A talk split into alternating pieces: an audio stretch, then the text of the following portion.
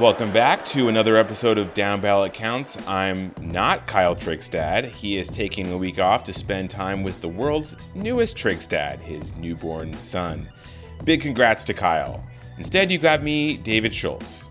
Of course, I'm here with Bloomberg Government's Greg Giroux. With just three weeks until the big day, we'll break down the latest campaign finance numbers with Down Ballot Counts All Star Emily Wilkins, and then we'll hear an ad airing in South Carolina we were there with 99% of the precincts counted. Number of other key down ballot races. This is a very dramatic turn. We will have to look. House will be in order. Chair requests that members clear the aisle, take seats, and cease audible conversation. From Washington, this is Bloomberg Government's Down Ballot Counts. But first, Giroux's Gem. Giroux's Gem, my number of the week is 48. That's the number of U.S. senators who previously served in the U.S. House. That number has hovered around half of the Senate membership for the past 20 years after rising in the 1980s and 1990s. This club includes Iowa Republican Chuck Grassley, the Senate President pro tempore, New York Democrat Chuck Schumer, the Senate Minority Leader, who would be in line to become Majority Leader if Democrats win a Senate majority, and South Carolina Republican Lindsey Graham, who was a House manager in Bill Clinton's Senate impeachment trial in 1999 and is now the chairman of the Senate Judiciary Committee. It's a well trod career path from the House to the Senate, which is sometimes called the upper chamber because of its much smaller membership. Rarely does someone go from the Senate to the House. House members seeking Senate seats this year include Georgia Republican Doug Collins, Kansas Republican Roger Marshall, and New Mexico Democrat Ben Ray Lujan. Alabama Republican Bradley Byrne lost a Senate primary earlier this year, and Massachusetts Democrat Joe Kennedy lost a primary challenge to Senator Ed Markey, who spent more than 36 years in the House. And that, ladies and gentlemen, is your Giroux's Gem for this week. All right, uh, coming up next, we're going to break down some campaign cash. This is Bloomberg Government's Down Ballot Counts. There's lies, damn lies, and then there's polling. That's an exaggeration, of course, but it is true that you can't always judge how a candidate is doing by their position in the polls. That's why we like to look at campaign fundraising numbers in addition to polls, because let's face it, it's kind of hard to argue that your campaign is doing great if you're not raising money. And to do that, we've brought back a familiar voice to many of you Bloomberg Government's Emily Wilkins. Emily, how are you? I'm great, David. Thanks so much for having me again. So, Emily, we just finished with the third quarter of this year. Not every campaign has reported their numbers, from what I understand, but lots have. Uh, what did you learn from the third quarter numbers that we've seen so far? So, so far, we've just seen the campaigns that have felt good enough to go ahead and release their numbers. The formal, just so listeners at home know, this is now the 13th. Filing is due on the 15th. So, we're a couple days out from being able to do like really comprehensive deep dives into it.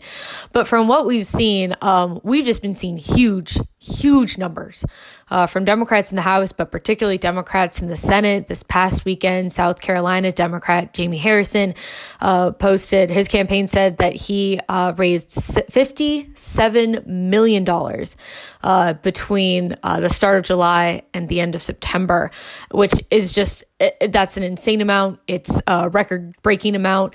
It's a, I, I mean, they've they've moved the race. What it used to be the solid red, completely in favor of Lindsey Graham, and now we've seen it move to a toss up. I mean, it's it's it's not just Jamie Harrison. It's competitive Democrats across the country are raising huge, huge sums of money, and they're really giving a lot of these incum- uh, Republican incumbents a run for their money.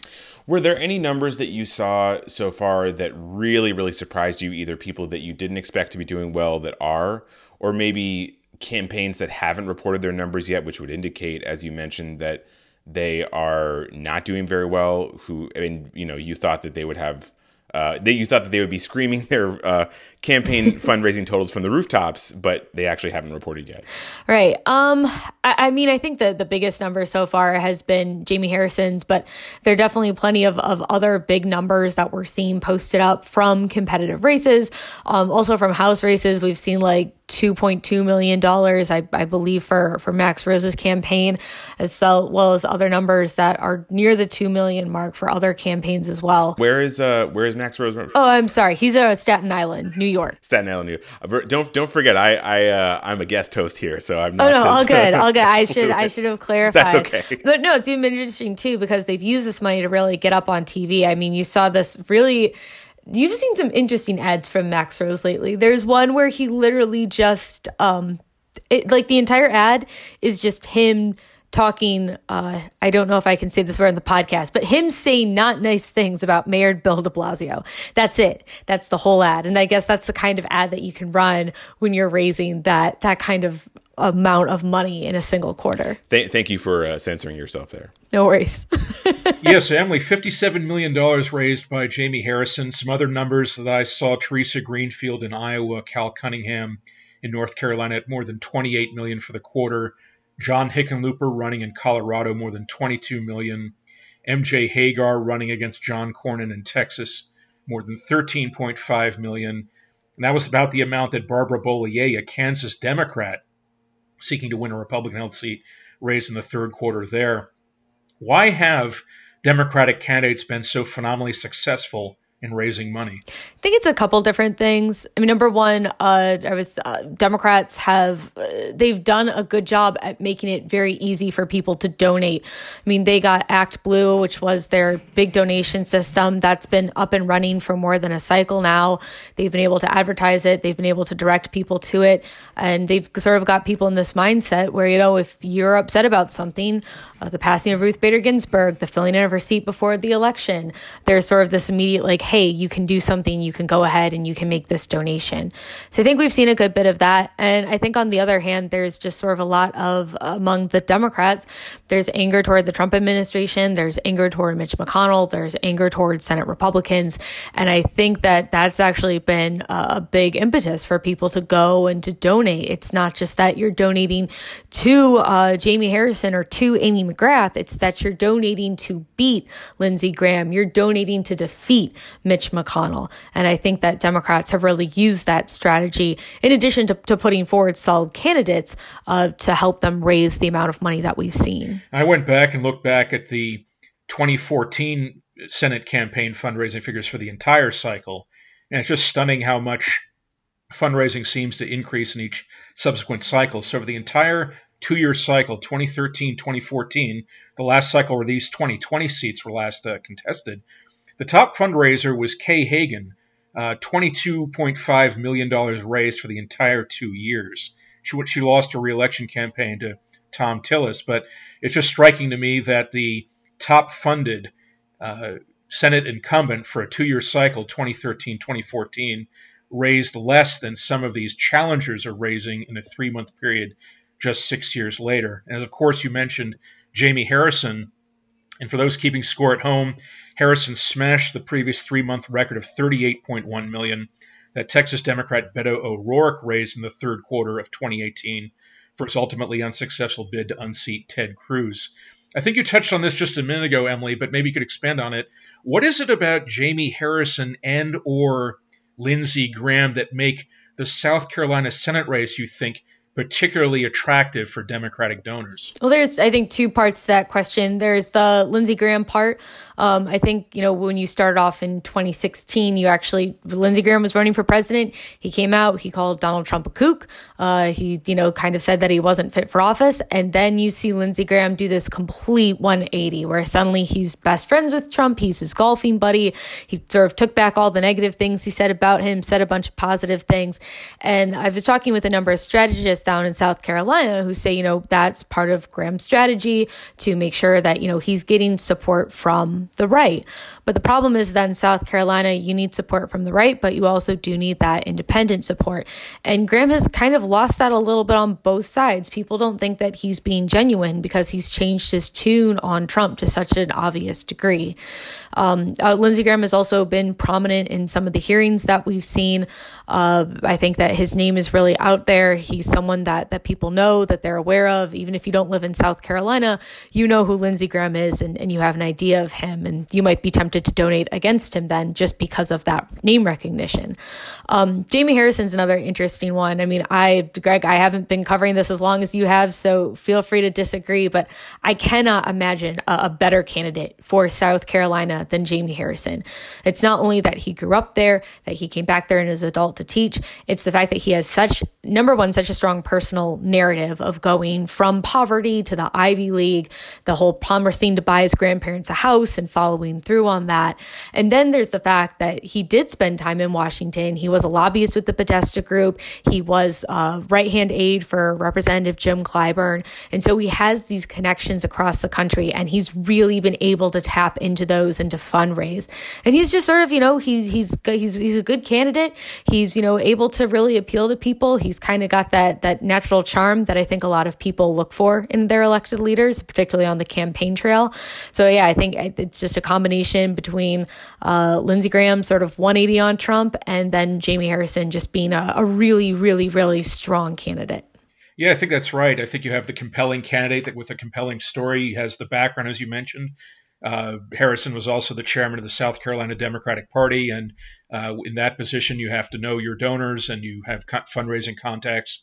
Uh, and his involvement with the De- Democratic National Committee certainly put him in uh, in in touch with uh, kind of a national fundraising network. And then, of course, as you mentioned, the the political environment, and then running against Lindsey Graham, who um, a lot of Democrats uh, a lot of Democratic donors would like to see defeated.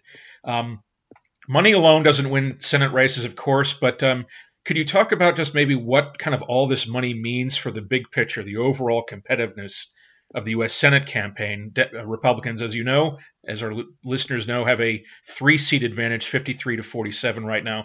What does all this money for Democrats do to uh, affect the competitiveness of the campaign? So, this amount of money has allowed Democrats to get on air early. I mean, we're talking several months ago, get on TV before their opponents and start defining themselves, start getting out there and be like, hey, you might not have heard of me before, but this is who I am. This is my personal story. These are my values. And they're able to get out there, number one, early. And then now they're able to get out there often. So, when there's an opposition ad run against them, they can bring back an ad and retort. They can, you know, they've got plenty of money to keep telling their story. They've got plenty of money to, to attack their opponent. They've got plenty of money to defend themselves. And I mean, at this point, I, have talked to some of the poor people who live in some of these places and, and watch TV frequently. And apparently it's just ad after ad after ad after ad in some of these very competitive states and districts but but that's sort of the main thing that money allows you to do. It allows you to tell your story. It allows you to get your name out there. It allows you to make sure that that people know when they go to the polls who you are and and whether or not um, you know what what your what your platform is and and make sure that you've been able to really make your pitch to people. Well, uh, finally, Emily, um, I wanted to take a big, big step back here, and I think we had you on in the spring uh, toward the start of this uh, whole craziness, this this pandemic, and we talked a lot about what campaign financing was going to look like during the pandemic, and there were just so many unanswered questions. It seems like a lot of those questions have been answered. How do you think that fundraising for campaigns has changed uh, as a result of the pandemic, or did it change, or, or, or is it just sort of business as usual? I think in in some ways it has, and in some ways it, it hasn't. And I think the ways that it has uh, I think I kind of mentioned this in the beginning, but you've really seen a buildup of this digital infrastructure, of this ability to donate, particularly through Democrats, through um, ActBlue, and now Republicans are trying to copy that with their online digital strategy, WinRed. I mean, you've just seen that be something that's really out there in front of people saying, hey, donate, donate, donate. You also have the ability now. I mean, if you are throwing a fundraiser, um, and let's say, you know, Jamie Harrison in South Carolina, you can have people attend that fundraiser from all over the country. You are no longer limited to people who can physically get to South Carolina for that fundraiser. I remember when when we had you on, you were talking about how like, oh, are people really going to do Zoom fundraisers? And the answer has been yes. Yes, yes. yes. They they will do Zoom fundraisers. They will show up for those. All right, we will leave it there. Uh, Emily Wilkins is a reporter with Bloomberg Government. We are not done with South Carolina. Uh, we're going to go uh, now uh, see what's on TV in the Palmetto State. Liberals like Jamie Harrison see the world in a radically different way. They want to expand the court with liberal judges and fundamentally change who we are. We can't let that happen. They believe government can solve all of our problems. I don't. They believe in open borders, free health care for illegals, and late term abortion. I don't. They want to defund the police. I never will. I'm Lindsey Graham. I approve this message because we need a conservative Supreme Court. That was an ad from Senator Lindsey Graham, who, as we just talked about, is in a very tough reelection bid against Democratic challenger Jamie Harrison. Uh, Greg, we've seen a lot of ads where it's just sort of a montage of news clips and there's a, a narrator, um, you know, in a very dramatic tone.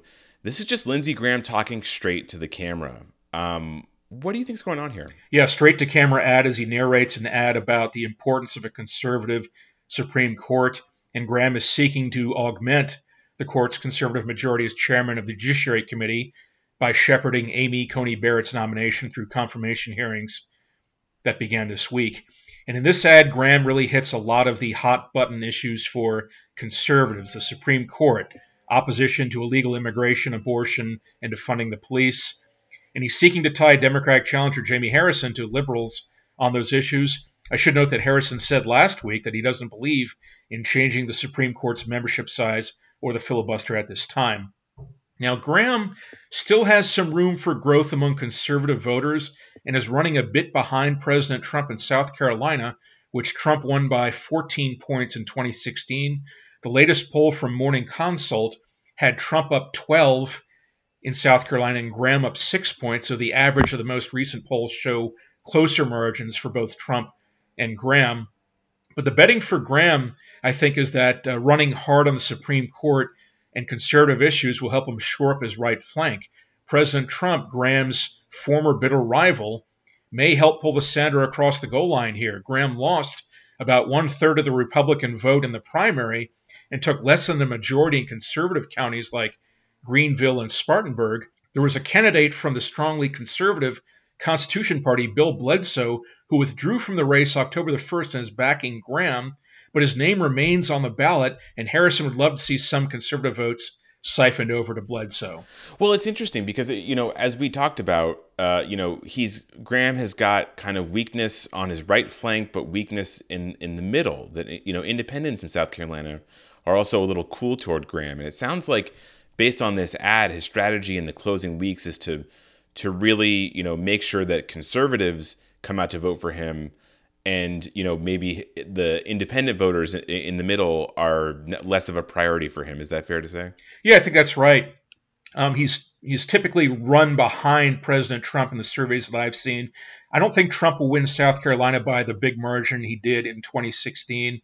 Uh, but um, Graham does not have. Graham has some room for growth, I think, on his right flank, and I think his uh, he's certainly betting that um, focusing on things like the Supreme Court and federal judges, uh, which he has a big say on from his committee chairmanship position, uh, I think he's betting that emphasizing those issues will uh, solidify his conservative Republican base, which he think I think he thinks should be enough to pull out a victory in conservative-leaning South Carolina.